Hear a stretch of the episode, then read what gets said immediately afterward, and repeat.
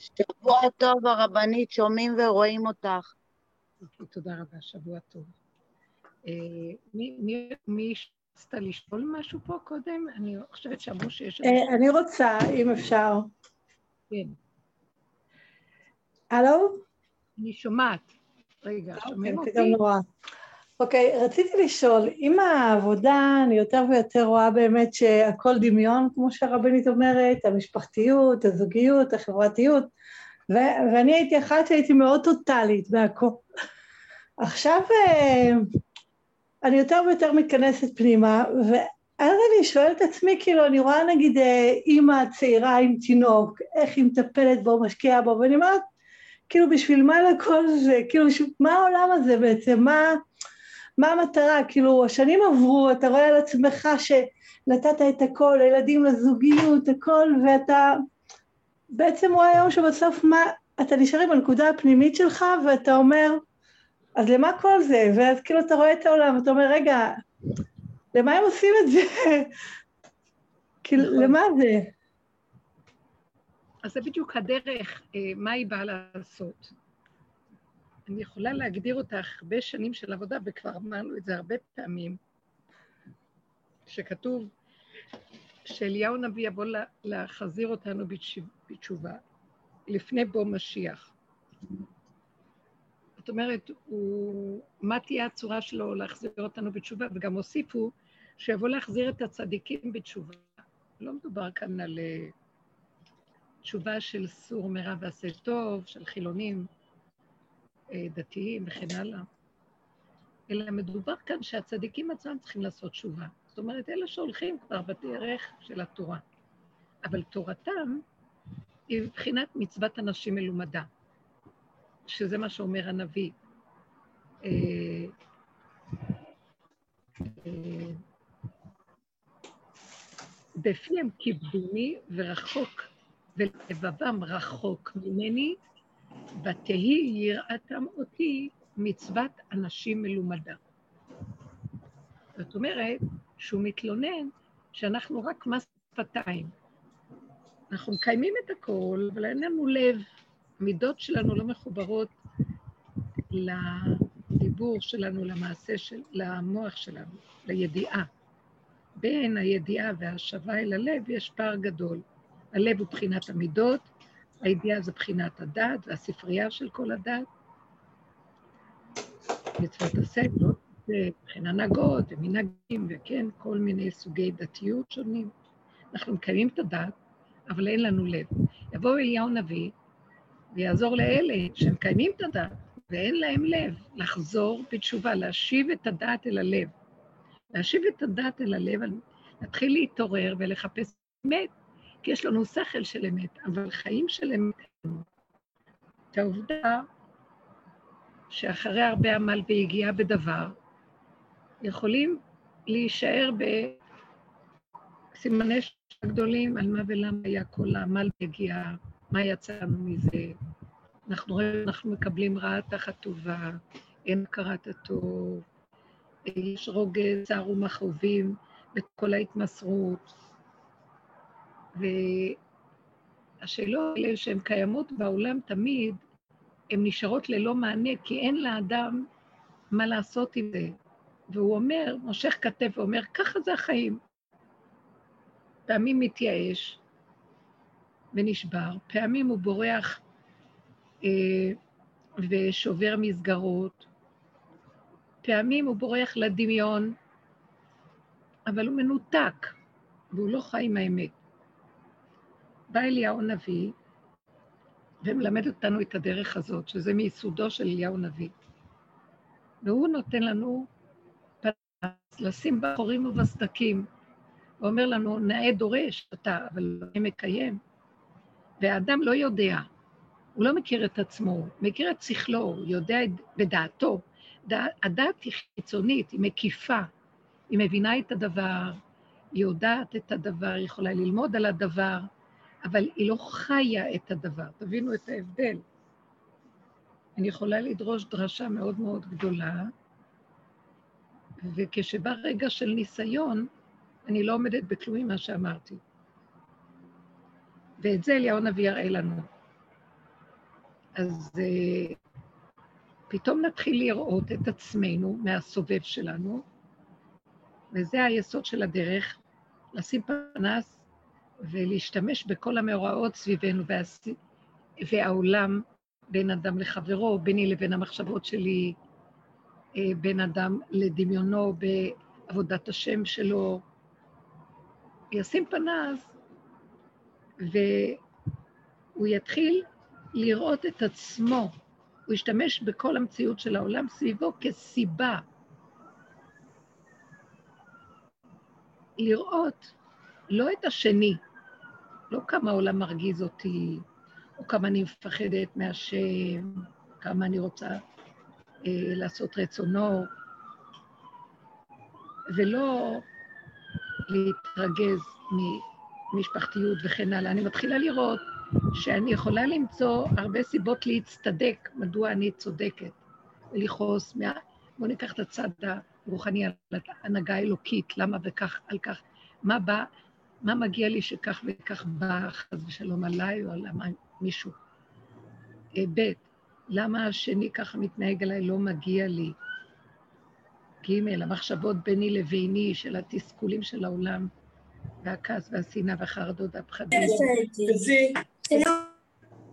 אני שמה את הפנס ואני מתחילה לראות את עצמי, ואז אני רואה שנכון שאני לא, שהשני אולי לא צודק ולא פייר לפי השכל של העולם, מה שקורה פה, אבל אני מתחילה לראות שאני הוא הגורם לדבר, בגלל שאני מאפשר את זה.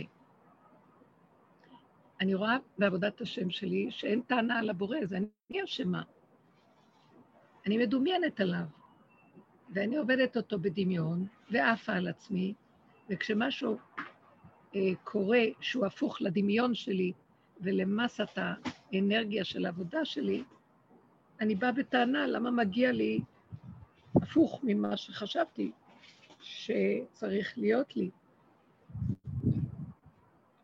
או בין אדם לחברו, טרחתי על זוגיות, ואני רואה שהשני לא מעריך, אז אני באה בטענה. אני מתחילה לראות שאני זאת בעצם שגורמת. כי למה הייתי צריכה כל כך הרבה לטרוח?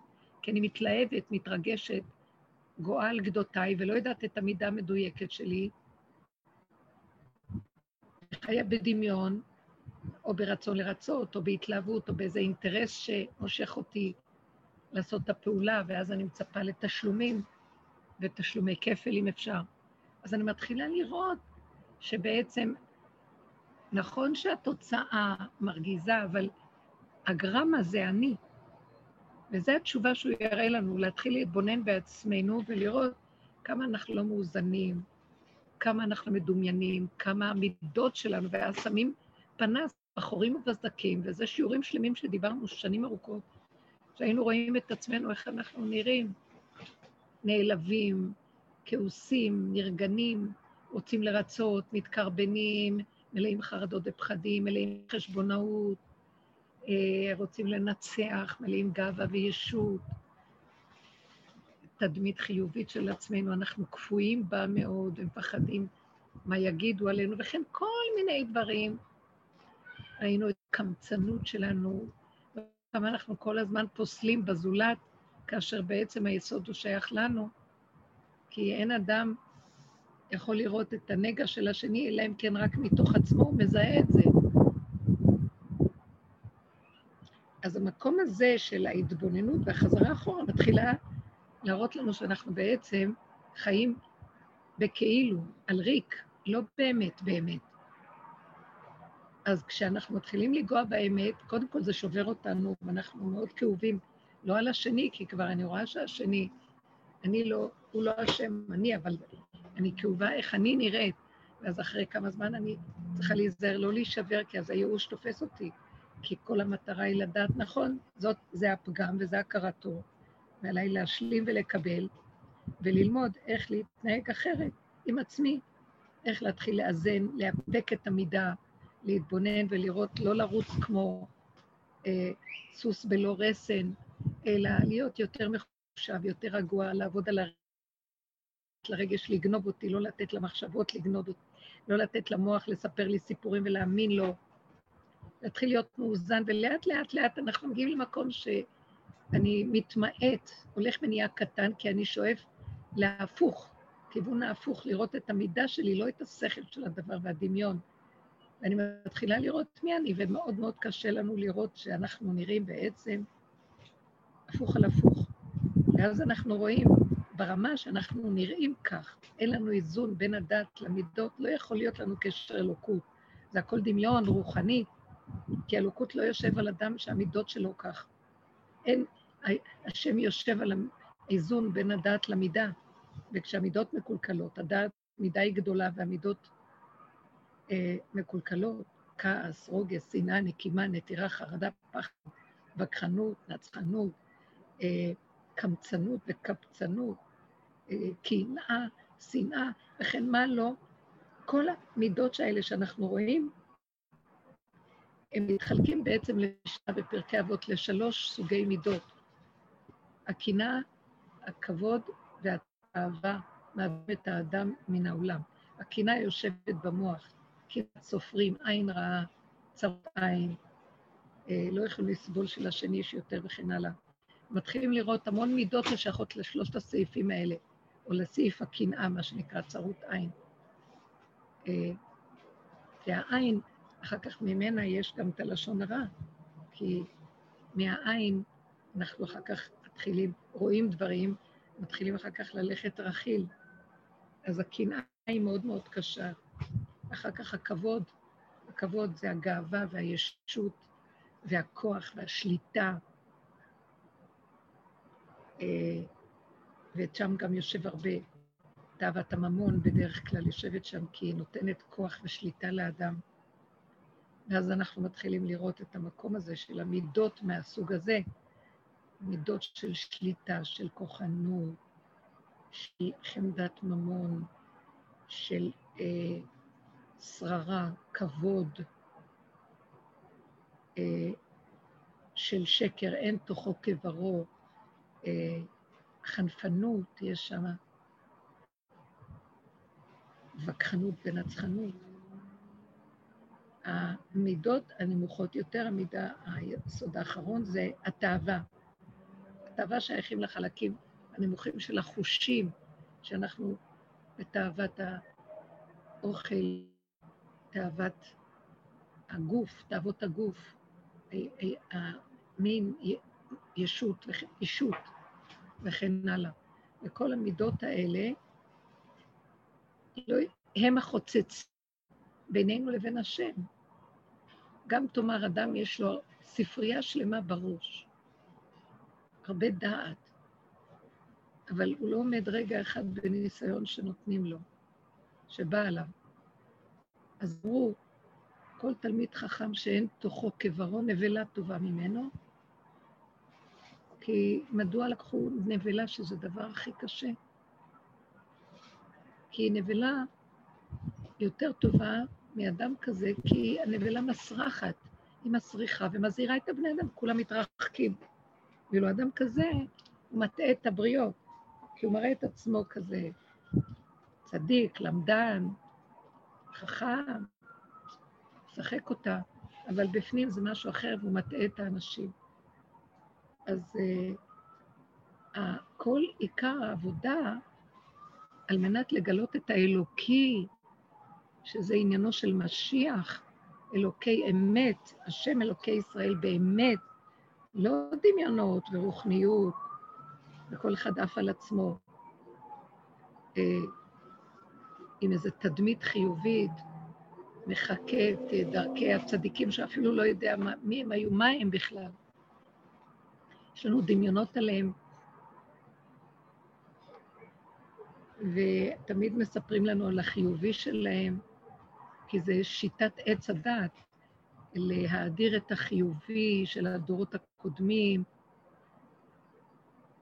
ואז זה גורם לנו שאיפה לרוץ במרחב האווירי ולנסות להיות כמותם, ואנחנו מדומיינים ורצים לקברות צדיקים, מתפללים, ואחר כך בדברים הקטנים בין אדם לחברו, ביני לבין עצמי, בפשטות של החוויה הפשוטה של האמת, האדם לא עומד בזה.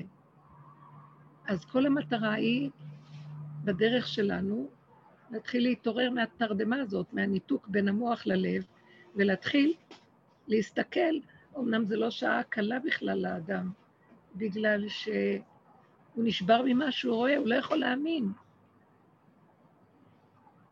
אה, בושר היה אומר, האדם הזה שעובד על עצמו, ונהיה פחות חשוב אצל עצמו פחות מכלב מת. הוא-הוא האריה החי, כי כך כתוב בקהלת, כי טוב לכלב המת מן האריה החי, טוב לכלב החי מן האריה המת. יותר טוב שאדם חי מאשר אחד שנפטר שהוא גדול. אפילו שיהיה בדרגת כלב, כי הכלב הזה יכול עוד לתקן ולסדר. אבל מה שמת, מת כבר, מה? אז הוא אמר, טוב לכלב החי. ורב אושר היה אומר, זה שמחשיב את עצמו פחות מכלב חי, בסוף הוא-הוא פחות מכלב מת. הוא-הוא האריה החי.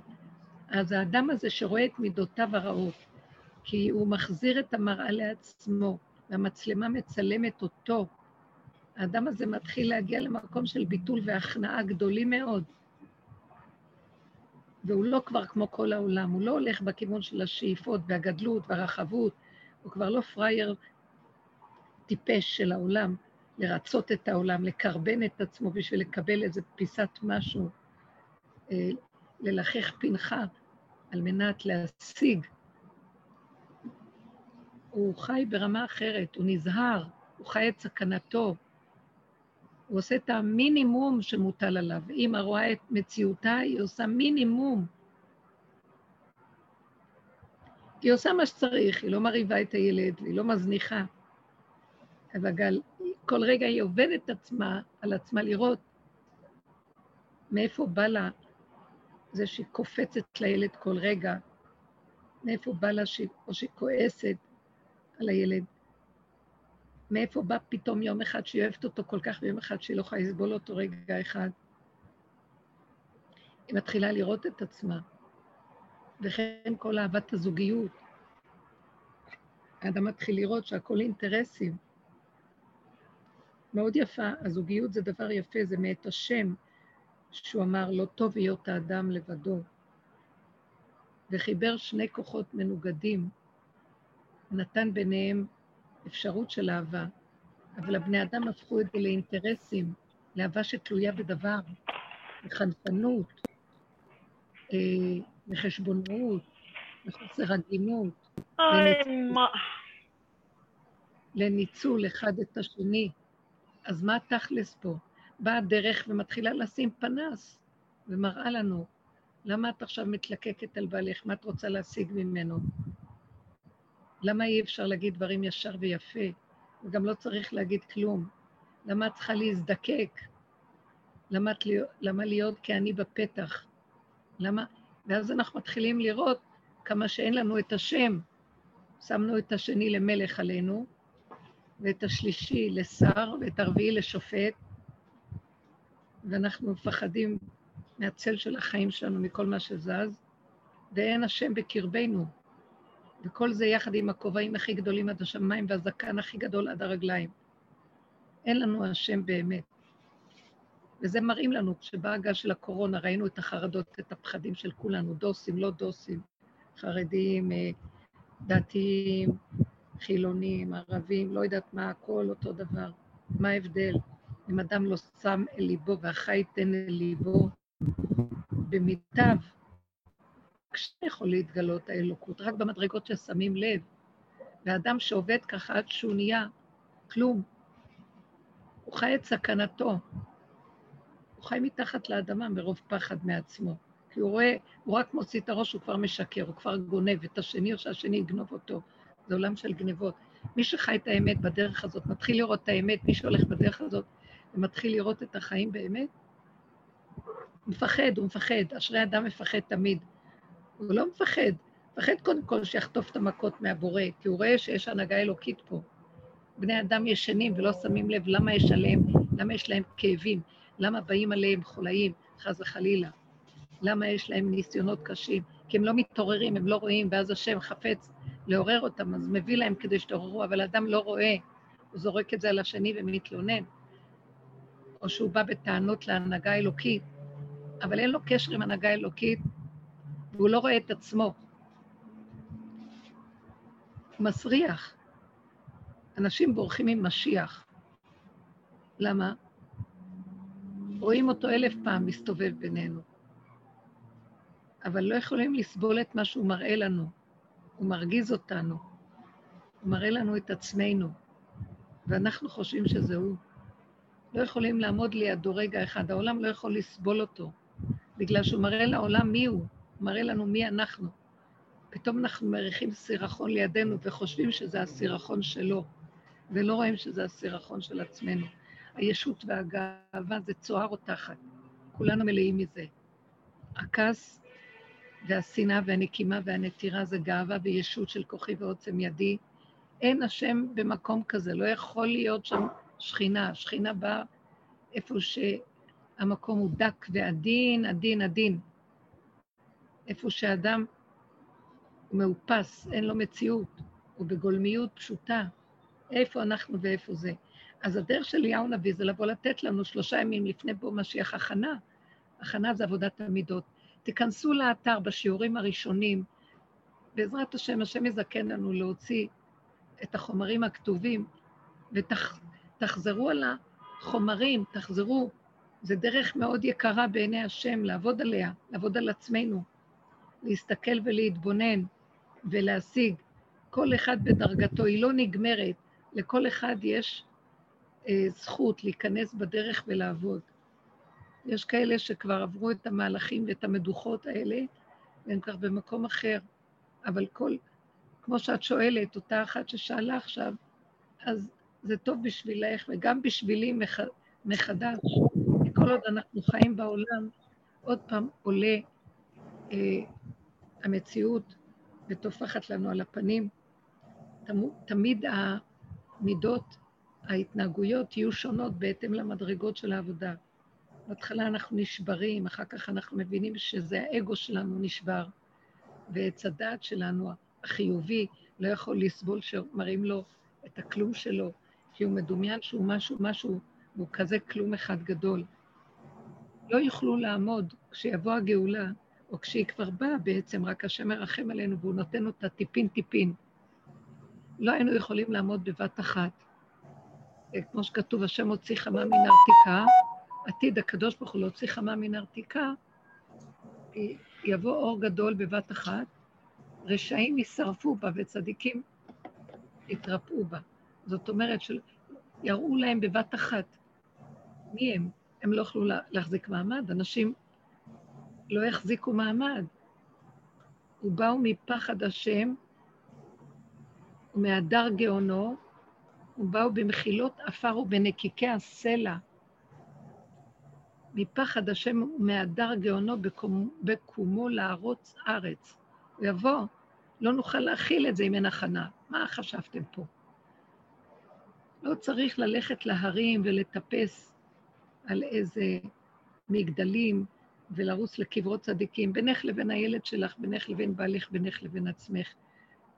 בהנהגות הכי קטנות, חפשי תראי כמה שקרים יש. השם לא רוצה שנרוץ יותר לשום דבר, זה רוחני, זה מרחף, זה דמיון, זה, זה למעלה, זה חיובי, זה מכסה את האמת. האמת זה גילוי השם, צריך לרוץ אחורה, אחורה. האמת נמצאת בארץ, אמת מארץ תצמח. וצריך לחזור לאחורינו, ושם לנגוע במציאות של עצמנו, ולהודות, ולהודות, ולהודות, מבחינת יום הכיפורים. עד שכבר כוח ל... להצטער נגמר, כי לא נגמר, כל עוד אנחנו בתוכנת עץ הדת, זה לא ייגמר. ובסוף האדם מתחיל להשלים ולקבל, אבל הוא נזהר מאוד מהעולם, והוא רואה שהעולם דפוק, חבל לו על הזמן. הוא לא רוצה להתקרב מדי לילדים, ולא לבעל, ולא לח... לנשים, אנש, בעלים לנשים ואנשים לבעלים, לא חשוב. כל אחד בתור אדם, זה דרך לכל אדם. ברור שרק מי שיש לו, הוא בעל נפש, אז הוא ייקח ללב, אלה שיש להם דעת גבוהה, יגידו, מה זה הדיבורים האלה? מה זה הדיבורים האלה? מה זה הדיבורים האלה? אבל תגיד עד מחר מה זה הדיבורים, אין השם בקרבך. יש לך ספרייה גדולה, חמור נושא ספרים. אנחנו חמורים שנושאים ספרים. אין קץ, הקץ לא מגיע בגלל שאנחנו הרבות להג, כולם מדברים גבוהה גבוהה, נותנים שיעורים גבוהים עד השמיים, ועשות ספרים הרבה, כולם כותבים ספרים. הכל דעת, הכל הבנות, הכל השגות. כשהולכים בדרך האמת, מאוד מאוד קשה לכתוב. אין מה להגיד. כי ברגע שאתה כותב זה כבר לא מה שאתה. עוד רגע זה משהו אחר, כל רגע זה משהו אחר. אמנם אין ברירה, אז יש מה שהכי קרוב דיבור של כתיבה של אמת, שקרוב לדיבור של אמת. אבל החוויה והלחיות אמת היא הדרגה הכי גבוהה, לא לדבר אמת, לחיות אמת. אז צריך את הדיבור כדי ללמד, אבל גם זה שמלמד צריך לדעת שהוא בסכנה גדולה, וכל רגע הוא צריך לחזור עם עצמו ולראות את שפלותו, ולהישאר שם בפגם שלו, ואין לאן ללכת, ולסבול את הסירחון של עצמו ולהסכים, ויחבק את זה ויכיר את זה, ויתוודה שם לפני בוראו, ושם נמצאת השכינה. וזה שאמר דוד המלך, עם כל האיסורים שהוא עבר, הוא אמר, בהמות הייתי עמך, בסוף הוא נשאר כמו בהמה מול השם, לא מול העולם, מול השם. כי מי יכול להגיד מול השם שהוא משהו? וגם הוא אמר, חטאתי נגדי תמיד, תמיד אני פגום. וגם הוא הגיע למקום של אבן מעשו הבונים, הייתה לראש פינה. דווקא מה, מהפגם הנורא נהיה אור גדול, כי שם התגלה השם, כי האדם מודה על האמת. ומי שמודה על האמת, באמת, באמת באמת, לא סתם משפה לחוט, כל בשרו, הוא לא מחפש את השני ולא את השלישי, ויודע את סכנתו. אדם כזה, השם, הוא זוכה להכיר את מציאות הקדושה, מציאות האמת, מציאות השכינה. וזה דרך, עבודת חיים מעט מעט אגרשנו מפניך. אז נחזור לשאלה, ומי שחי עם העקרונות של הדרך, שהוא שם לב לתוואים שלו. קודם כל הוא שם לב לשלילה שיוצאת ממנו, או ללחץ או מתח שיש לו מדברים, אז הוא מבין ברגע שיש לו איזו מצוקה או לחץ שכנראה הוא לא מאוזן, משהו כאן לא בסדר, ושיתחיל להתבונן ולהכיר ולחפש את עצמו. ואז הוא יעצור, הוא לא ירוץ, הוא לא ישעט, הוא לא ירוץ לרצות או לרצות, הוא ילך אחורה, והוא יגיע להיות יותר פסיבי, יותר מחושב, יותר רפוי, יותר בצמצום, מפחד הגנב שבתוכו, שגונב אותו. לאימא יש רחבות, נטייה באימהות להתרחב על האימהות שלה, וזה סכנת עולם לילד וגם סכנה לה, בגלל שהיא מנתקת את עצמה מהבורא, כי היא חושבת שהיא במקום הבורא, נתן לה תפקיד להיות אימא, אבל היא לא יודעת מי זה שמוליך את התפקיד, היא לא בקשר עם המוליך של התפקיד, שזה השכינה שבקרבה. אדוני הארץ, השם, הטבע שיש בו שכינה, אלא היא ניתקה את השכינה מהטבע והיא חיה עם תפקיד שלה כאימא, והיא מחריבה את הילד והורגת אותו, וגם את עצמה. לא נותנת לעצמה אפשרות שדרך התפקיד הנפלא הזה שהיא קיבלה להכיר את הבורא, ואז הילד מקושר לבורא, והיא גם מקושרת לשם, יתברך. וזה מה שהוא התכוון כשהוא נתן לנו פה תפקידים. הוא רוצה להתגלות עלינו, הוא ברא את העולם כדי להתגלות בו. הוא לא ברא עולם כדי לעלות לשמיים ולהישאר שם, ואנחנו כאן מנהלים את הכדור הדפוק פה, כל אחד עם הכוחנות שלו ועם הקונספירציה, יודעת את הדעת, אלא הוא יודע שהוא חייב להיות קשור עם השם בכל דרכיך דאהו.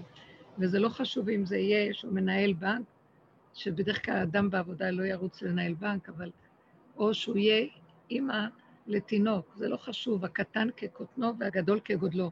התפקידים נוצרו כדי להיות מחוברים עם השם. יש לי כמה חברות פה בדרך נהדרות איתנו, שהן גם בתפקידן עורכות דינים, ואני ראיתי מהסיפורים שסיפרו שהן מיישמות את הדרך בבית המשפט ממש, וההכרה היא שממש ממליכות את השם בבית המשפט.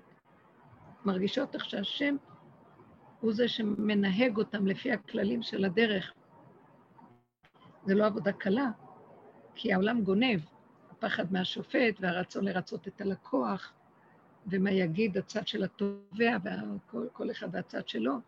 אבל עם כל זה, כאשר מחזיקים את הנקודה ועובדים איתה, מתגלה, מתגלית ההשגחה, וזה מה שהשם רצה, שנמליך אותו בעולמו, אם זה בתפקיד של אימא, אם זה בתפקיד של עורך דין ושופט, או אם זה בתפקיד של מורה, או אם זה בתפקיד של אה, אה, טבח, או מגיש תה, לא חשוב מה.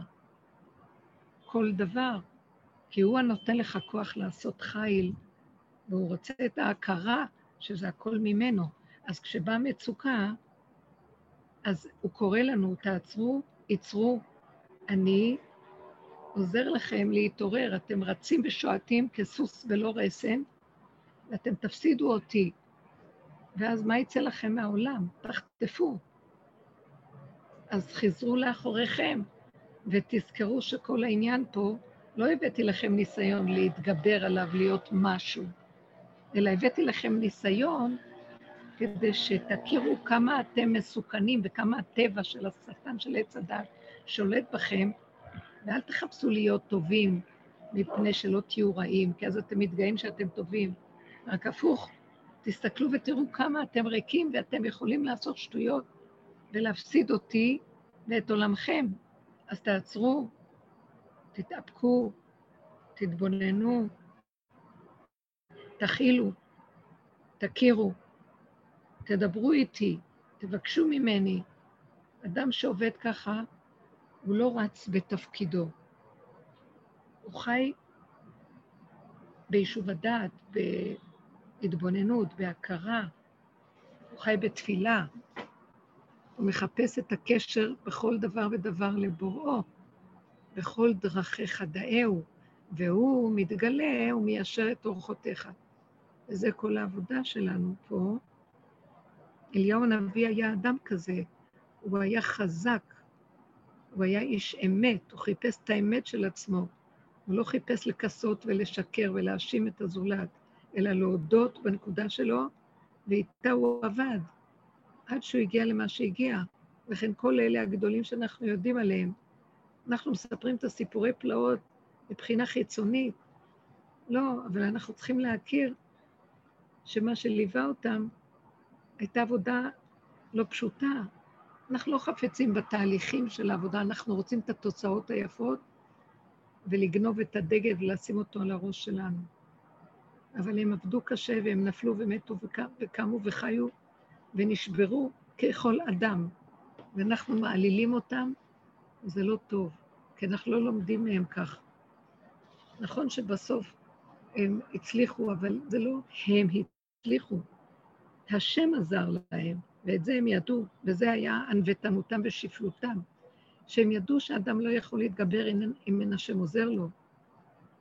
אה, כמו עניינו של יוסף הצדיק. אנחנו חושבים, יוסף התגבר על יצרו בעניינה של אשת פוטיפר, כאשר הוא שימש בבית פוטיפר, והיה לו את הניסיון, כתוב, ויהי בבוא היום לעשות, אה, הוא בא לעשות צרכיו ומעשיו שמה, מלאכתו, והיא מתנפלת עליו ומנסה למשוך אותו לעניין שלה. אבל כתוב במדרש דבר מעניין. בתורה כתוב שהוא השאיר את בגדו אצלה ונס החוצה, כי משכה אותו בבגדו. אבל במדרש כתוב שיוסף הצדיק היה אדם צדיק. הוא היה אדם שחיפש את קרבת השם. והוא אמר כך, אבי נתנסה, זקני נתנסה, אני לא נתנסה. הוא אמר, אני בנם של קדושים, אברהם, יצחק ויעקב. כמה ניסיונות הם עברו, גם אני מחפש ניסיונות, כי הוא רצה להיות גדול. הוא רצה להגיע למדרגות גבוהות, אז הוא חשב שהוא יזמן על עצמו ניסיון, ניסיונות. כי ככה אבותיו נהיו גדולים, כך לשיטתו הוא סבר. וזו טעות של כולנו. אף אחד לא עומד בשום ניסיון. אמנם נכון, השם מביא ניסיונות על הצדיקים או על, על כל אדם, אבל התכלית היא לא שהם מתגברים, כי אם הם מתגברים אז הם חושבים שהם יכולים, אלא התכלית הכרת השפלות העצמית ובקשת התחנונים שהשם לא יעזוב אותם, וזה גוף המביא עליהם את האור האלוקי שמאפשר להם להתגבר, אבל זה לא היה הם, כי אין אדם שיכול לעמוד בשום ניסיון. על כל פנים, יוסף הצדיק מתגרה ביצרו, כתוב יוסף פטפט ביצרו. אז הוא בא באותו יום לעשות את מלאכתו בבית פוטיפר, והנה הוא רואה שהוא לא יכול לעמוד בניסיון, יצרו מתגבר עליו. ואז הוא נבהל ממה שהוא ביקש. איך אני מעיז, מה אני יכולה, איך אני מעיז לבקש ניסיונות על מנת להראות שאני יכול? מי יכול לעמוד מול השטן הזה? האש של השטן, מי יכול לו? אם אין השם עוזר לו, הוא לא יכול לו. ואז כתוב, נתגלתה לו, הוא התחיל לצעוק בתוך ליבו להשם, ונתגלתה לו דמות דיוקונו של אביו שבשמיים, יעקב אביו, אביו שבשמיים, לא משנה, והשם נתן לו כוח לעזוב את בגדו ולנוס החוצה.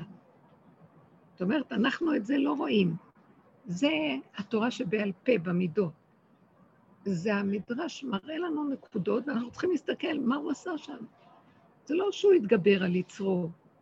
אף אחד לא יכול להתגבר על יצרו, אף אחד לא יכול להתגבר על תודעת עץ הדת של העולם, אף אחד לא. אבל אדם קם ונופל ונופל וקם וקם ונופל, ואם הוא לא נשבר וצועק לבוראו, אומר לו, אל תעזוב אותי, כמו דוד המלך, הסתרת פניך, הייתי נבהל. מי יכול לעמוד? כלבים רבים סבבים, סבבוני, עדת אבירים כיתרוני, פצעו עליי פיהם, אריה טורף ושואג. כמים נשפכו עצמותיי, כמים, אין, אין לו מעמד. הרו המים הזדוניים על, על, על ראשי. איך אני יכול להחזיק מעמד? ואז השם היה עונה לו, כי הוא צעק, כי הוא ראה את פגמו, כי הוא ראה את, את, את גבולו, כי הוא ראה כמה הוא לא יכול. זה שקר לחשוב שאדם יכול. אז מה אנחנו עושים בגלות של עץ הדעת? טוב.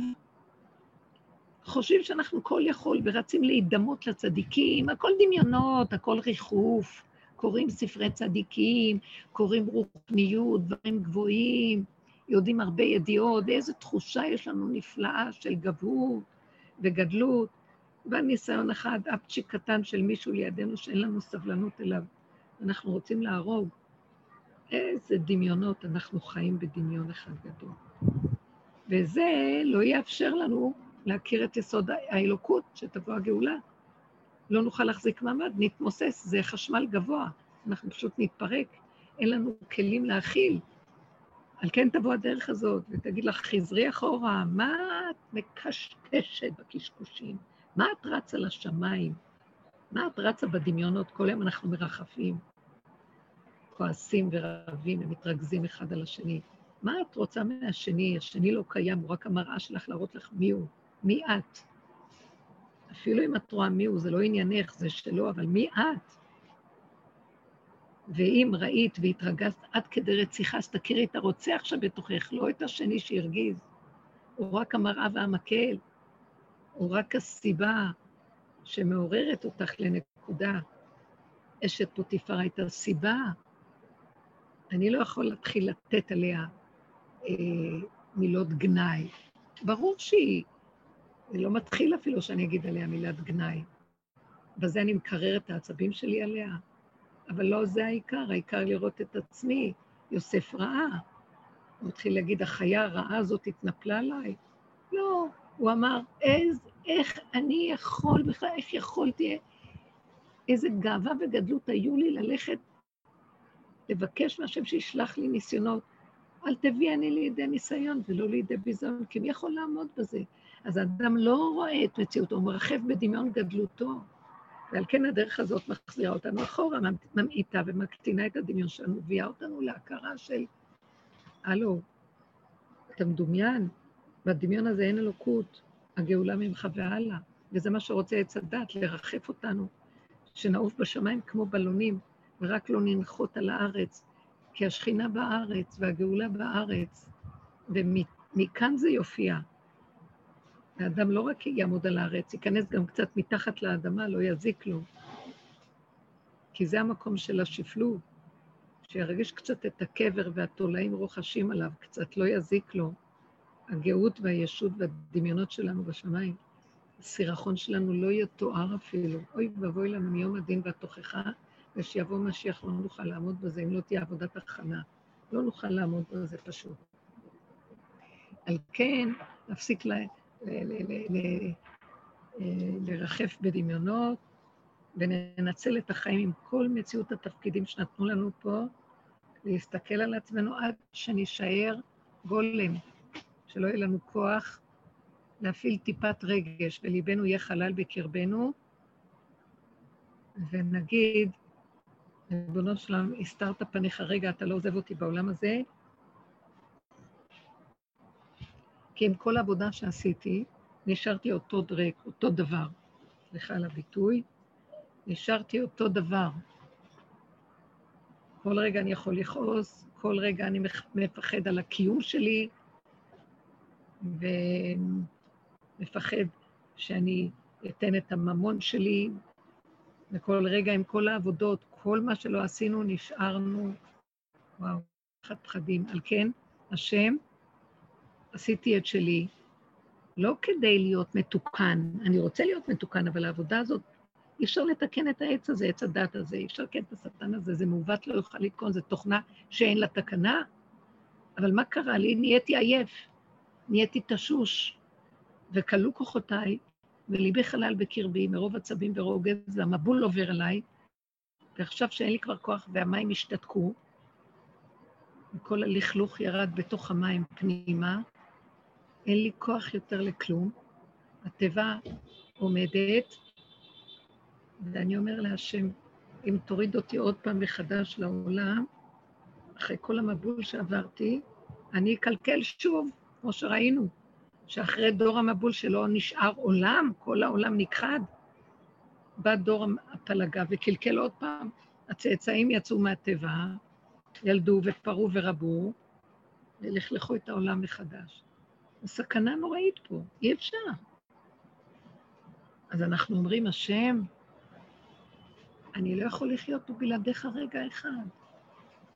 אל תסתר פניך ממני, לא רוצה לחיות בעולם הזה, דפוק פה. אי אפשר פה לחיות. מה, אתם לא רואים? מה, לא רואים?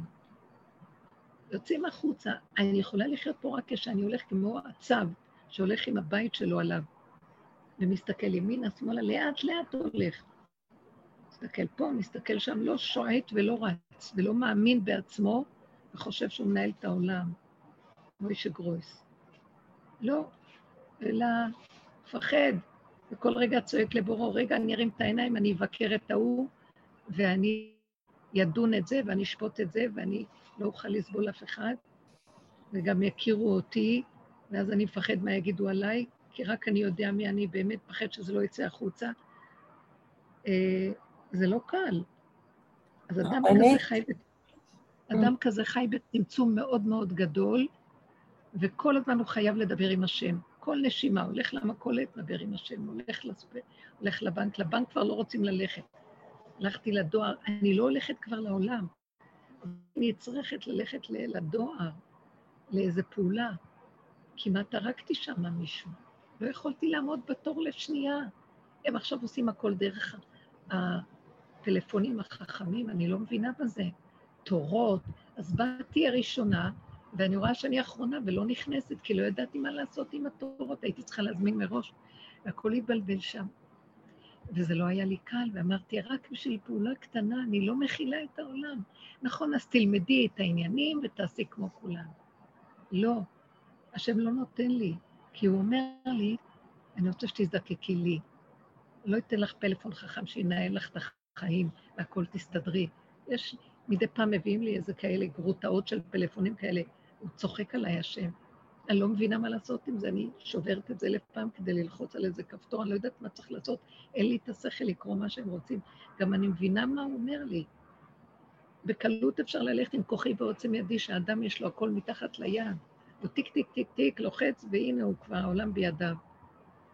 הוא מראה שאני צריכה אותו, נזקקת לו, מדברת איתו, נדבקת בו, הלכתי אחר כך שעה, רק דיברתי איתו. ורק אמרתי לו, אבל תפתור אותי מהפעולות האלה של העולם, תסדר את הכל אתה, מי צריך את כל זה בשביל לאכול, בשביל להכניס לפה איזה משהו קטן להתקיים, אני לא צריכה את כל זה, זה הכל דמיון כאן של קיום. הלכנו לאיבוד מרוב פעולות ותפקודיות בעולם. אנחנו משוגעים, זה עולם גנוב.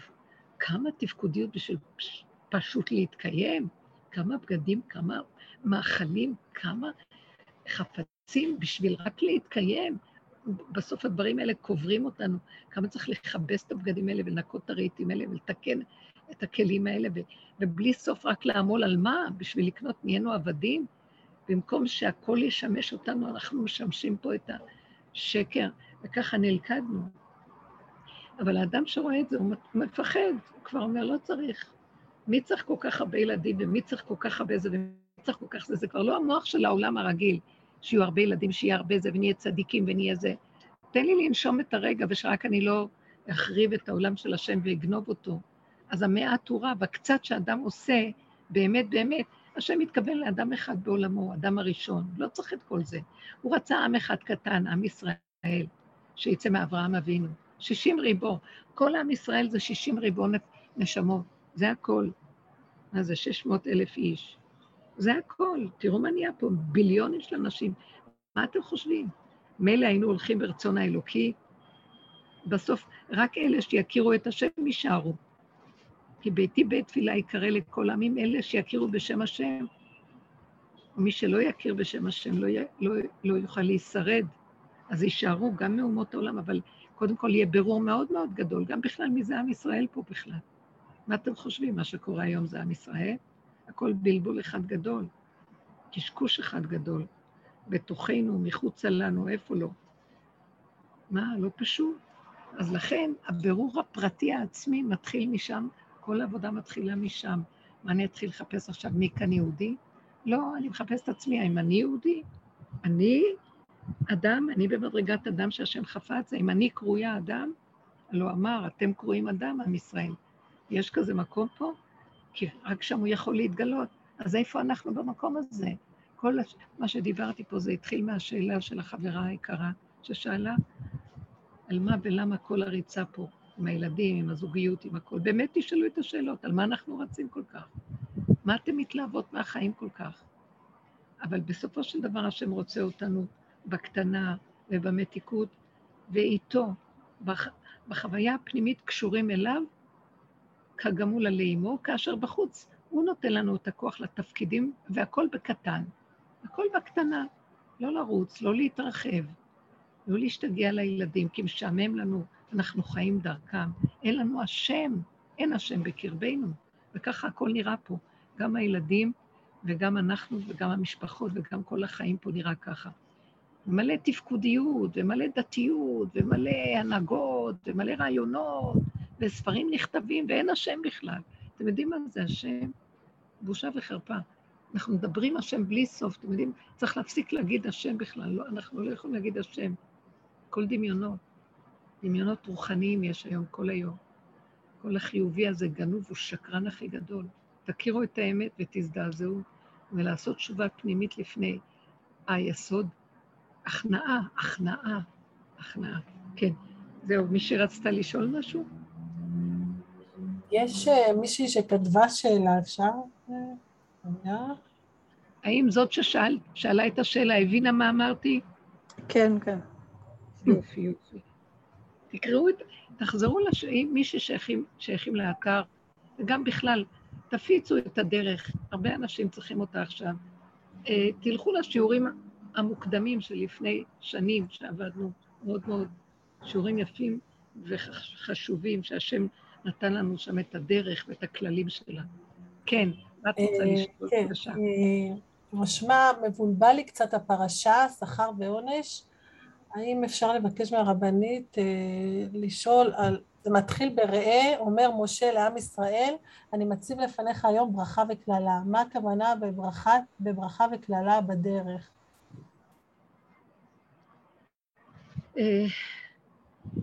הרבנית הסתבכת.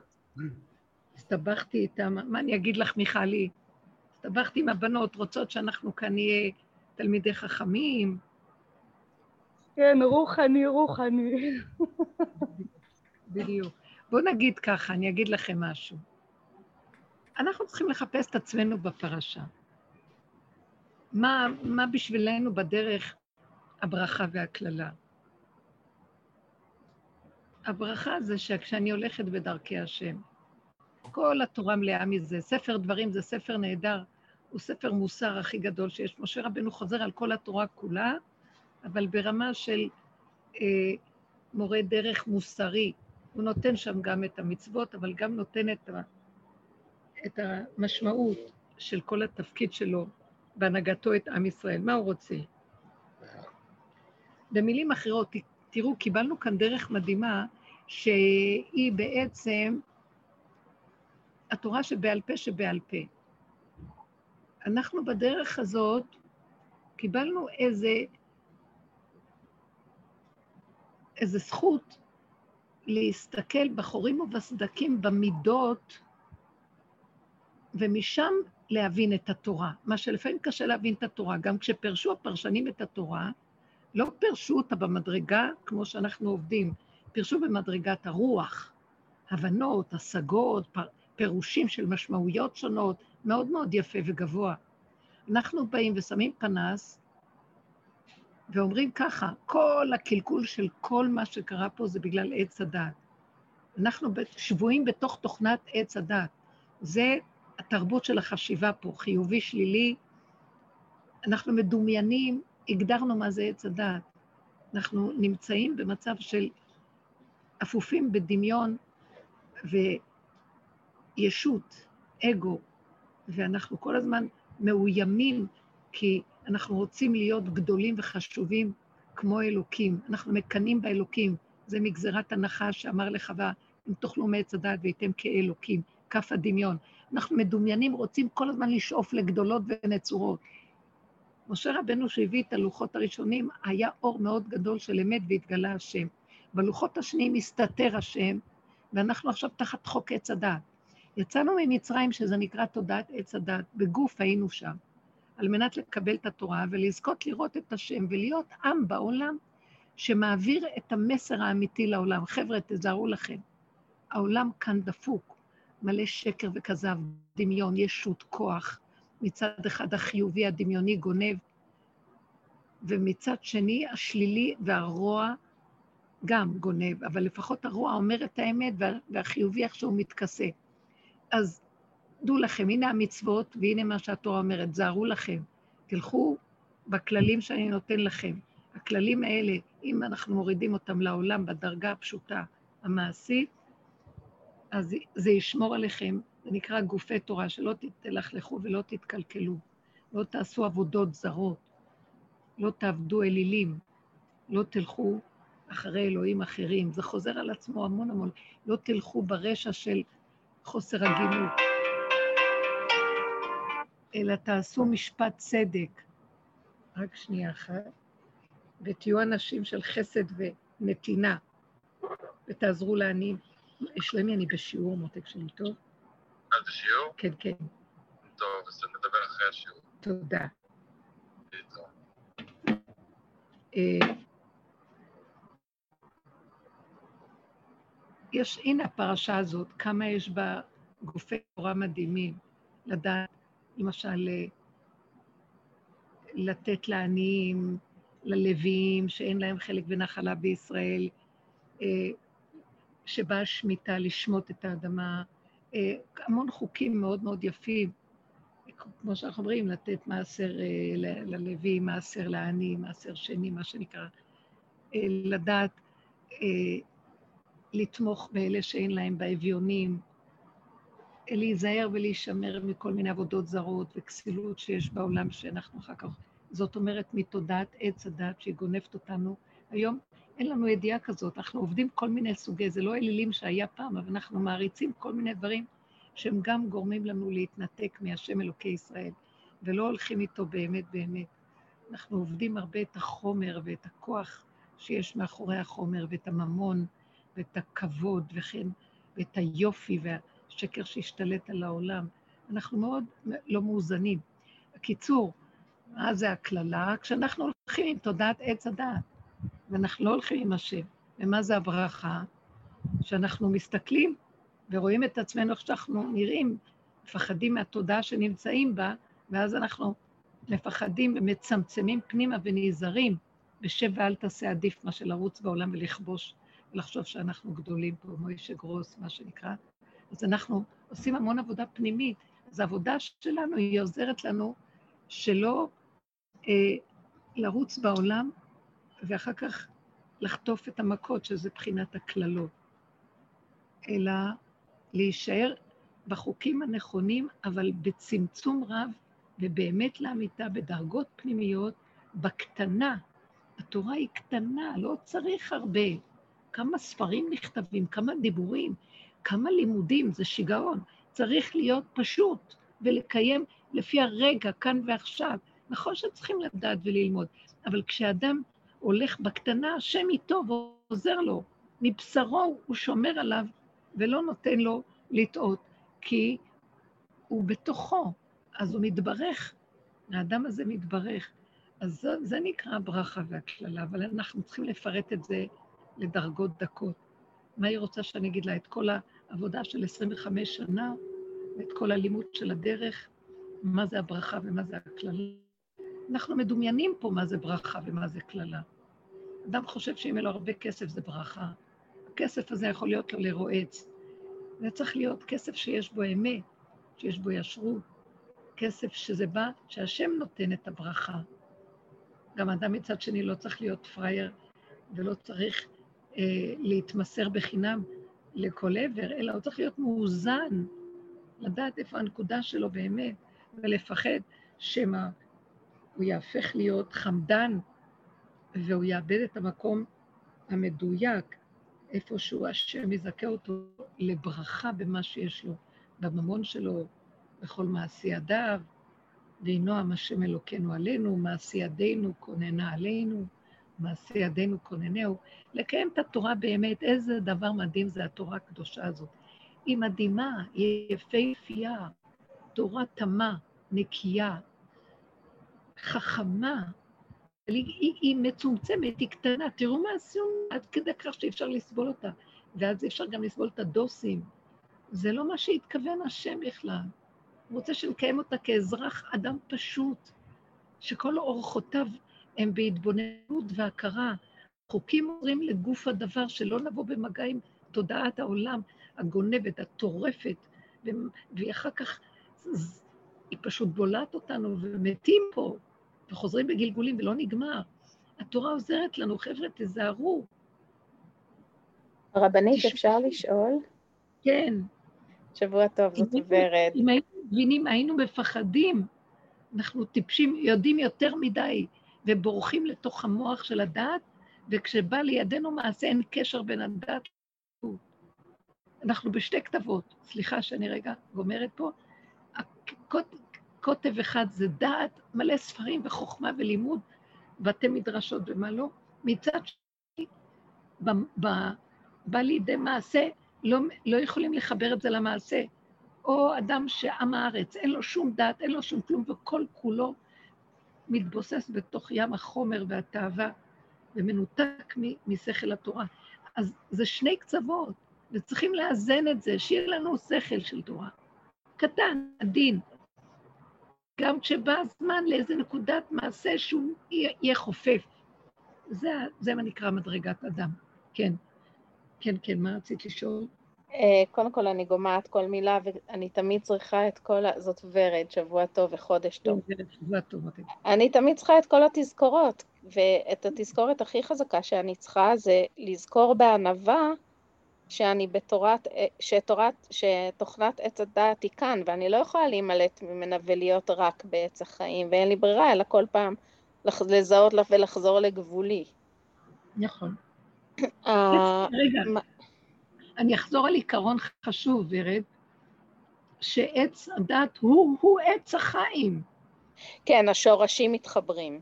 בדיוק, אנחנו צריכים רק לצלול אחורה, כי עץ הדת זה הענפים וההתרחבות וההוללות וההפקרות, של המוח והרגש, ואנחנו צריכים פשוט לצמצם אותם פנימה, בכללים הנכונים, זה הכל. כמה קשה לנו, כי אנחנו בתרבות מאוד מאוד רחבה. כן. כן, אני רק אומרת תודה, כי אני צריכה את ההיזכרות הזאת כל פעם מחדש. כן. אמ, אני כן רציתי לשאול על הפרשה, על המסית. המסית, אם אני לוקחת את זה בדרך, ואני מתייחסת לזה רק אל עצמי, אז ברור לי שכשהדמיון מתרחב זה, אה, זה העבודה הזרה, זה האלוקים האחרים, ואז אין לי ברירה אלא באמת שזה ייהרג בתוכי. אבל בהסתכלות לא של הדרך, אני מתה מה, מה, מהחלק הזה. כלומר, זה שהסית את העיר הנידחה, מה שנקרא? המסית והמדיח.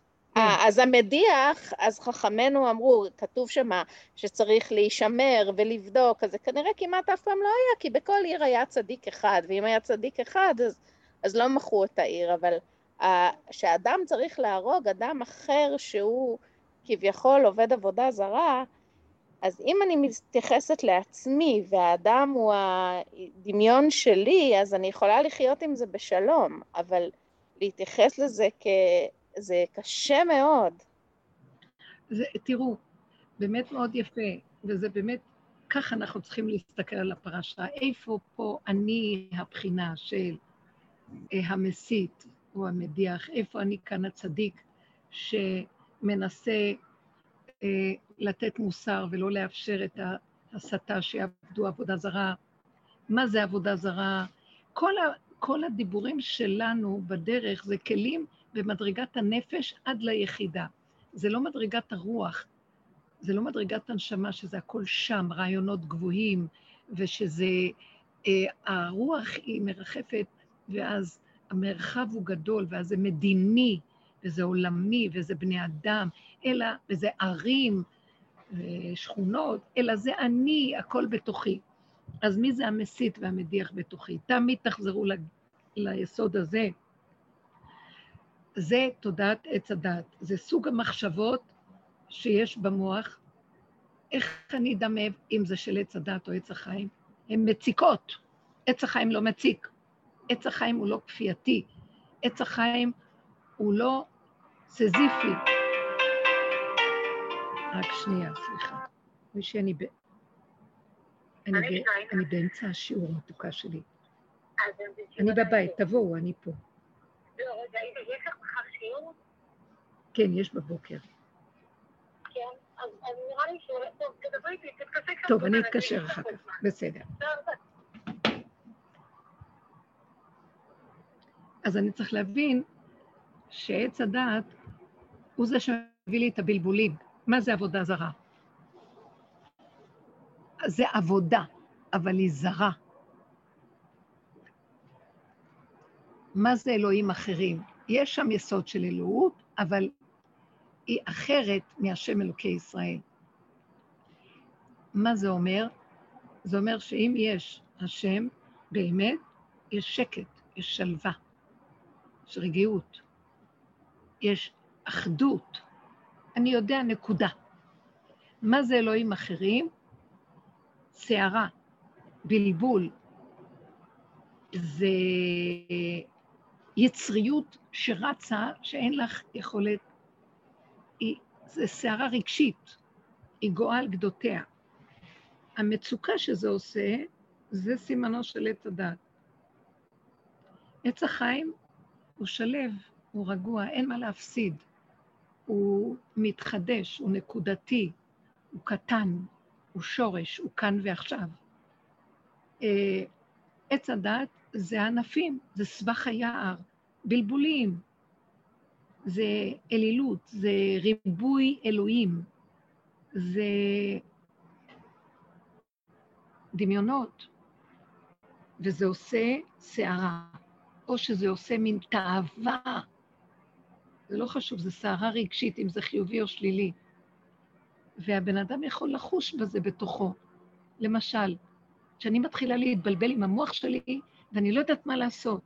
זה ככה, זה לא ככה, זה כן ככה, זה סימנו של עץ הדת. אני אומרת, אפילו לא תעיזי להיכנס בזה. אני רק מתחילה להרגיש את האנרגיה של דעת, ואיזה סימנו. למה, כמה, מה אני אעשה, איך יהיה, ואולי, ואבל, זה סימנו.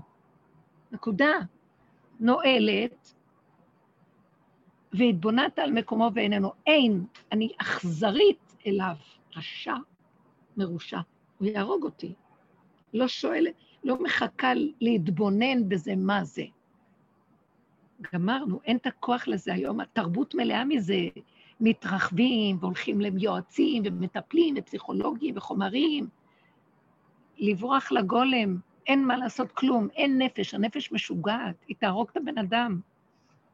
היא מתרחבת, התרחבו איתה עד כדי שיגעון. גם הרוח השתגע, זה הוללות ברוח. חולי רוח, חולי נפש.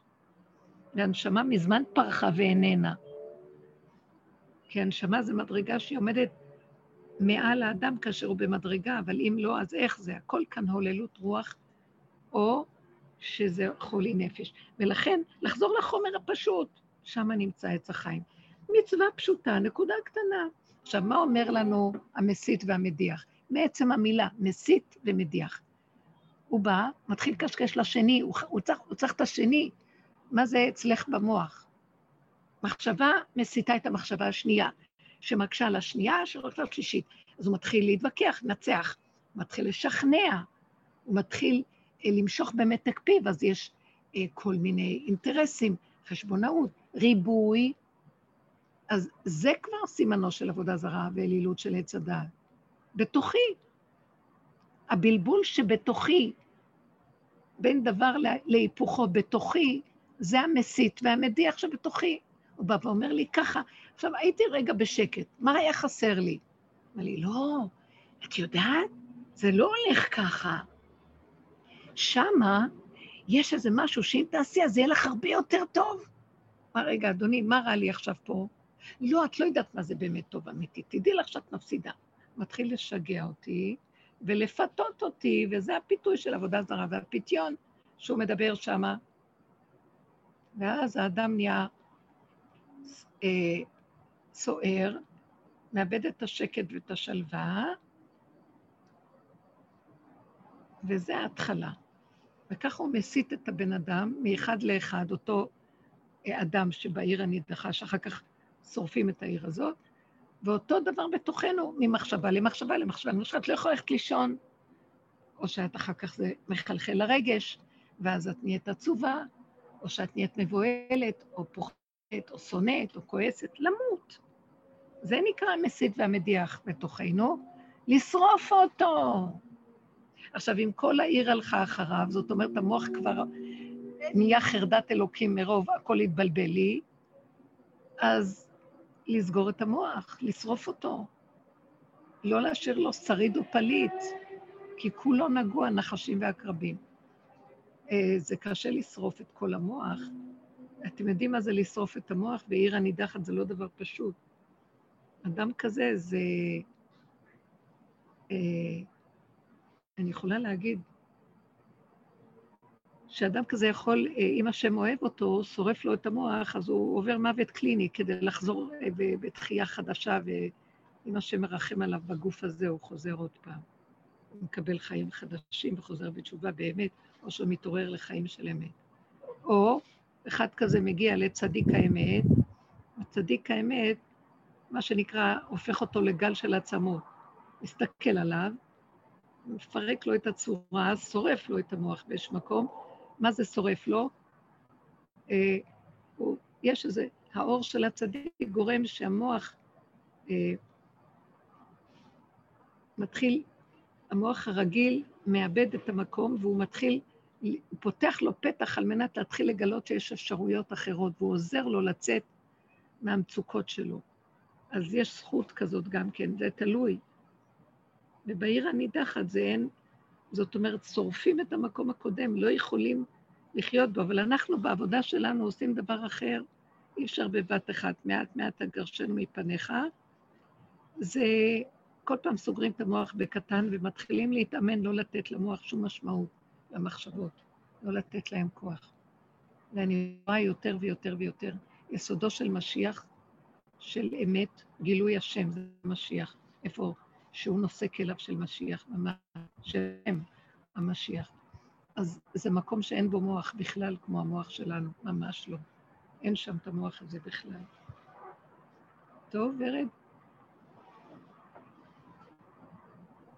כן, תודה רבה. תודה, ורד יקרה. לא, לא לתת למוח הזה, לפרק אותו קודם. לפרק אותו קודם. זה מה שאנחנו. כי אחרת לא נוכל לחיות פה, לא נוכל לחיות. חבל על הזמן, חבל לכם. אנחנו כבר חייבים לרוץ לכיוונים חדשים, כי המקום, מה זה כיוונים חדשים? אנחנו, זה אותו עולם, אבל אה, לא להתפתות, לא להתפתות, לא להתפתות. צריך כבר לדעת איפה אנחנו לא חוזרים אחורה, איפה שמים איקס גדול, חזק. זהו, אני כן. הרבה פעמים מרגישה ש, ששערי גן עדן הם כאן, שאם אני מתבטלת, אז אני חיה את הקטן, אבל באמת חיים מלאים, את הנשימה, את השמחה, אני יכולה לראות עלים רעננים, אני יכולה לראות את הטוב, ואז הכל לא קיים, ובשנייה אפשר להתהפך. ממש. זה, זה מבחינה של משיח, הוא אמיתי, הוא, הוא תוסס, הוא חי את הרגע, הוא ערני, כמו ילד קטן. אין לו את הכובד הזה של הרעל הזה של המוח, של למה, כמה, מה, איפה.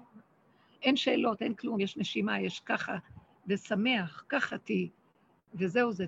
בואו נלך לכיוון הזה, בואו נשחרר את עצמנו לתוך המציאות הזאת, ולעזוב את המוח, כאילו לערוף את הראש, לשים אותו בצד, ולסגל חיים קלים, פשוטים, נקיים, שאין בהם עומק ולא מחשבה ולא תוכניות ולא... אפשר בקטן לעשות כל רגע מה שבא לנו. אנחנו חיים, אבל מעט, מעט בעולם. לא להתרחב ולהתחבר מדי לעולם, לפסיכולוגיה של העולם. כן. זה המקום שאנחנו צריכים להגיע אליו, וזה טוב. זה מקום שמביא אותנו, אני אגיד כמה מילים רק לגמור בזה, לשכנות תדרשו, באת שמה, שזה ה- מה שכתבתי באלון, תפס אותי הנקודה הזאת. אנחנו שואפים לכיוון בית המקדש. בית המקדש בתוכנו. זה נקודת, זה, זה, זה, ה, זה המדור הזה ששם אנחנו יכולים לגלות את האור המתוק הזה של השם, הפשוט, הנקי, שממנו מתברכים בכל צורה. כי כל רגע, איך שזה ככה מושלם, וזאת הברכה. אז המקום הזה, כתוב, לשכנות תדרשו, באת שמה. שהשם מבקש מאיתנו בתורה, בפרשה הזאת, שהשם רוצה לשים את שמו באחד משבטי ישראל. הוא לא אומר לנו איפה, הוא לא אומר לנו באיזה מקום. אנחנו צריכים לחקור ולדעת. אמנם יש תמיד בסיס, אנחנו לא חוקרים בחלל הפנוי. קודם כל יש תורה, יש מה שנקרא המסורה. הייתה איזו גילה, מגילה שנמסרה מימות משה. אה, גם משה לא ידע בדיוק איפה. הם לא ידעו, תבינו, הם לא כמו שהיום אנחנו כבר יודעים שירושלים, אנחנו יודעים אה, איפה נמצא אה, הר עליון, הר, הר המוריה, בית המקדש, מה שנקרא הר הבית. לא ידעו כלום, היה צריך את הכל מראש. היה משכן במדבר, אבל יש הוראה שהשם רוצה שתמצאו את המקום הזה. עכשיו, אומר לנו המדרש, שתשאלו נביא, קודם כל דרוש לפי הנביא, תשאל נביא, כי נביא יכול לדעת, יש לו את הכלים, יש לו, הנביא יש לו אה, ניקיון, הוא לא בעץ הדעת, הנביא בא, מ, הוא נובע מ, מתוך, מבשרו הוא מדבר, השם ממנו מדבר, אז תשאל אותו והוא יכול לכוון אותך. אה, הנביא גם היה נקרא מדי פעם הרואה, כמו שמואל הנביא שהיה רואה, אז תשאל אותו. אמנם ממשיך המדרש ואומר, אה, אבל כתוב שאתה תדרוש, זאת אומרת, אם תלך לנביא, אתה מפסיד את הזכות שאתה זה שדורש ומחפש, קר, דרוש, ואתה מוצא, ואחר כך תשאל את הנביא, כך אומר המדרש. אה, זאת אומרת, בהתחלה אומר לנו, תלכו על פי נביא, אבל אחר כך הוא אומר, אבל אתה צריך לדרוש בעצמך, ואתה מוצא אם תדרוש. ואחר כך לך ותוודא את זה עם הנביא, אבל תבוא עם משהו שעשית בעצמך.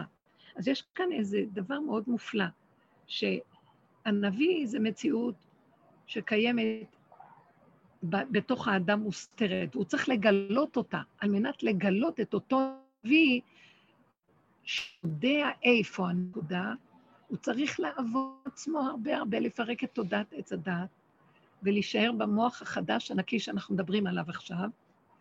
זה מוח שהבשר אומר לו, מתוכו החוכמה נובעת. עכשיו, זה המקום הפרטי של כל אדם ואדם, ועשו לי מקדש ששכנתי בתוכו של כל אחד ואחד, בתוכם זה בתוכו של כל אחד ואחד. קודם כל, שאנחנו נעבוד ברמה הזאת, שנהיה אנשים נקיים, שבתוכנו כל אחד יודע איפה המקום הפרטי שלו, שהוא פנימי, ושם הוא מתחבר לקול הפנימי שלו. שם הוא מזהה איפה האמת, והוא מקשיב לעצמו ולא לשום דבר אחר. וגם כשהוא בא לקיים את התורה, הוא לוקח את הדעת של התורה שיש לנו בספרים, והוא מחבר אותה לאותה נקודת אמת, הוא משקלל אותה בין הידיעה של התורה לבין המקום הפרטי שלו. הוא יודע בדיוק את נקודת האמת, זה דבר מדהים. זה מקום המקדש, זה הקרובים, בין הקרובים היה יוצא הקול של השם. כל אדם צריך לחפש את הנקודה הזאת בתוכו. כי כל עבודה שאנחנו עושים זה לקרוא בפרשיות, במדרגות הפנימיות של עצמנו. אמנם נכון שיש כזה מקום גם בעולם, שהשם רצה שיחפשו ויבנו בית מקדש. אבל זה היה דוד המלך שבנה, אה, שמצא את המקום, יחד עם שמואל הנביא, אבל איך הוא דווקא? כי הוא עבד על עצמו בדרך הזאת, זו הדרך שלו, של דוד המלך. הוא עבד עד זוב דם להכיר את נקודות האמת שבו. הוא פירק את כל המידות המקולקלות שלו שבאו ממורשת מואב, גאות וישות וכוחנות ולוחמנות ופחד ו... ומה לא, ואת הכל הוא פירק עד דק מן הדק, והוא הגיע למקום הפנימי שלו עד שהוא אמר, אבן מה עשו הבונים הייתה לראש פינה, והוא מצא את מקום אבן השתייה, והוא הבין בלימודו על ידי עבודתו העצמית מבשרו, יחד עם שמואל הנביא, אבל עוד אפילו מעצמו, עם כל עבודתו, הוא עשה עבודה עם עצמו, הוא הבין שאבן השתייה זה הר המוריה, והוא חיפש את המקום הזה, איפה שנעקד יצחק. כנראה במגילה היו שם כמה יסודות שגם כיוונו אותו, וגם איפה נמצא, באיזה שבט נמצא המקום הזה ששמו את בית המקדש, וזה בין שבט יהודה לנחלת בנימין, בין כתפיו שכן לפי נבואת, לפי הברכה של יעקב אבינו שהוא ברך את בנימין, ובין כתפיו שכן, אולי זה היה משה רבנו, סליחה. משה רבנו ברך בז, אה, בזאת הברכה, אז בין כתפיו זה בדיוק אה, בנחלה של בנימין, ממש סמוך לשבט יהודה. יש, יש לנו פסוקים שמהם הוא יכול היה ללמוד, אבל מאיפה הוא קיבל את השכל להכיר את החוכמה, את רוח הקודש בדעת של התורה, להכיר איפה המקום, מבשרו, מהמידות שלו, מעבודתו. כי כשאדם מדייק במידותיו, והוא מנפה ושוחק את עצמו דקה מן הדקה במידותיו, ונהיה נקי, מדויק במדידה שלו, הדעת שלו הופכת להיות גאונית. הוא מכיר את הרצון האלוקי, כי התורה לא מדייגת להגיד לנו, משאירה את זה לנו. אז היא רוצה את עבודת האדם, והיא רוצה את עמלו ואת כל הפירוק שהוא צריך לעשות, ולפי זה היא מברכת אותו. זאת הברכה שלו, שהוא מכין את מידותיו ואת כליו בדרגות הדקות, כי הוא עובד על עצמו בכל דבר ודבר. דוד המלך עשה את זה בכל שאר הדברים, בין, בינו לבין אה, אנשים. הוא עבד עד זוב דם להתגבר על היצריות שלו, על הכעס שלו, על החשדות, על כל מיני נקודות שהיו לו, עד שהוא הגיע על הפחד שלו בינו לבין שאול, שלא יהרגו אותו וכן הלאה, עד שהוא הגיע למקום שהוא ישב להכיר את הלימוד הזה, אז העיר לו, העיר לו מתוך המידתיות שלו, הנקייה, העיר לו הלימוד של הדעת, ושם התגלה לו האמת, והוא זה שקבע את מקום המקדש והכין, ויש שם מדרש מאוד יפה שאומר, בזאת נסיים, שהשם אמר לו על פי נתן הנביא, שלא הוא יבנה את בית המקדש, אחרי כל המאמץ שהוא עשה לחפש ולדרוש ולעשות עבודה גדולה בעניין הזה, נתן הנביא אומר לו שהוא לא זה שיבנה, רק בנו ש... שלמה. ואז במקום להתייאש, מה הוא עושה? הוא אומר ככה, יכול להיות שהשם יגיד לי לא לעשות? יש כזה דבר שהשם ימנע ממני לעשות? אין כזה דבר. אני לא מקשיב לו. אלא אני הולך ופועל בדבר שאני יכול. אולי את הבנייה האחרונה אני לא אעשה, אבל אני אעשה את כל הדברים שקשורים עד אז. תראו מה שהוא עשה.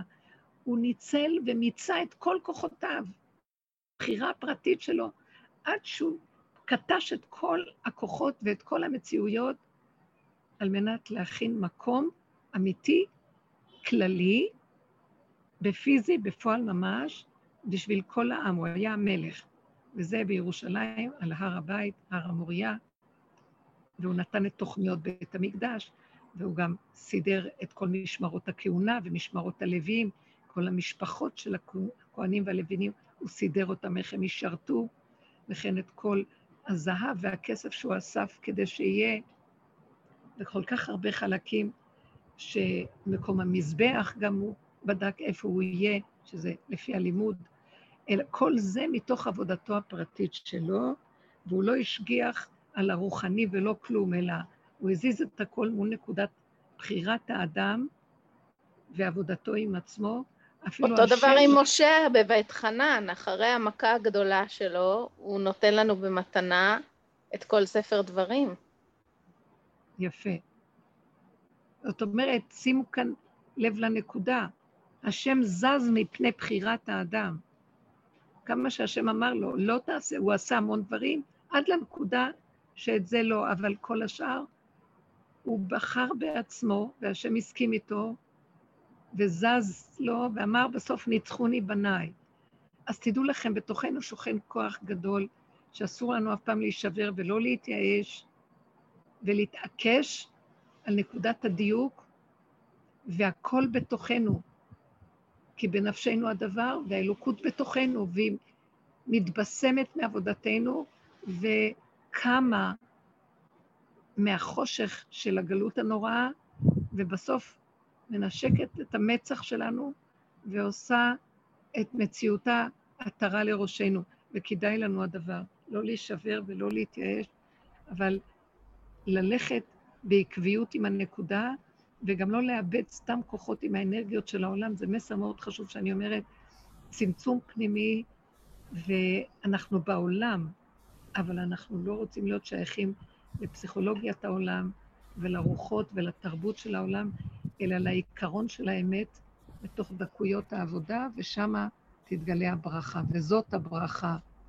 אה, וזה ההבדל, וזה ההבדל, המהות, וזה ההבדל המהותי אולי בין וייתם כאלוקים זה עץ הדעת, ואני אמרתי אלוהים אתם זה עץ החיים. זה ממש ההבדל. מאוד מאוד מאוד מאוד יפה. מאוד יפה. זאת אומרת, זה הבדל... מהות. זה ממש מהותי. זה כאילו חוט דק עובר ביניהם, ותראו איזה כן. הבדל תאומי ביניהם. כשאתם ואני אמרתי, אלוהים אתם, זה, זה האלוהות, האלוהות מתקללת בתוככם, אתם מתקללים באלוהות ולא כאלוקים, כמו שאתם מכתיבים חוקים חדשים. בכאלוקים אתם מכתיבים כל מיני חוקים של עץ הדעת. וכשאתם אלוהים, אני אמרתי אלוהים אתם, אז אתם חיים את עץ החיים בבשר שלכם. זאת אומרת, אתם מאפשרים לי גילוי שלי בתוככם. כן. זה נקרא, ואני אמרתי אלוקים אתם. אה, בוא נגיד שזה הפסוק שאמרו שמעמד הר סיני, כשהוא נתן לנו את התורה, אז התגלה עלינו אור גדול, וכל תודעת עץ הדעת של וייתם כאלוקים זזה, ואז השם שמח כל כך במעשיו וכל תכלית הבריאה, שהנה מתגלה התכלית, ואתם, עם ישראל, רואים אדם, מאפשרים לי כאלוקים להתגלות עליכם. אז הפסוק בתהילים אומר, כן. ואני אלוקים אתם ובני אדם כולכם, ובני עליון יון, כולכם. כולכם. אבל לא השכלנו לעמוד בזה, ועשינו את חטא עץ הדעת, ואז הפסוק אומר בהמשך, אז כאחד השרים תיפולו. כן. ות... כן, זה, זה ההבדל בין שתי התודעות. ממש יפה, בדיוק. כי זה הנקודה, כף הדמיון לעומת הדבר האמיתי, ויש חוט דק ביניהם, כן. אבל תהום גדולה גם, תהום גדולה של עבודה רובצת. אה, כתוב שהקדוש ברוך הוא עתיד להזריח חמה מן ארתיקה, וגם כן הוא עתיד להתגלות, וכשהוא יתגלה, אלו ואלו בוכים. אלו שלא עשו את העבודה בוכים ואומרים, וואי, באיזה דמיון אנחנו חיים, איזה כסילים, כף הדמיון הקטנה הזאת, ולא ראינו איך הפסדנו. ואלו שעשו את העבודה בוכים, וואי, איך יכולנו לעבור את התהום הנוראה הזאת. אבל באמת, באמת, זה רק רגע אחד, ובסוף הכל שמחה ועוז וחדווה במקומו, ואנחנו צריכים להודות, להודות, להודות, בלי סוף שזכינו לדרך, ולתת שכם, לה- להתעקש, ללכת בה בכל רגע מחדש. קמים ועוד פעם ועוד פעם. אבל נכון. לא להיות, לא להיות כסילים, לא להתערבב בעולם. שוב, אני חוזרת ואומרת, תחיו את הסכנה, כי העולם משתגע ולא כדאי להיכנס בערבוביה שלו, להישאר בצמצום הפנימי, ואיש את רעהו, נחזיק את עצמנו זה עם זה, ואיש את רעהו יעזרו בדרך זה לזה. תודה רבה גם. כשאת נראית הפוך, נכון. עולם הפוך ראיתי, לגמרי עולם הפוך. הכל התהפך ברגע אחד. תודה רבה לכם. כל טוב. תודה לך, תודה. לך, שבוע טוב, תודה לך. תודה רבה רבה, שבוע טוב, חודש טוב. חודש טוב. טוב, חיים טובים. אמן.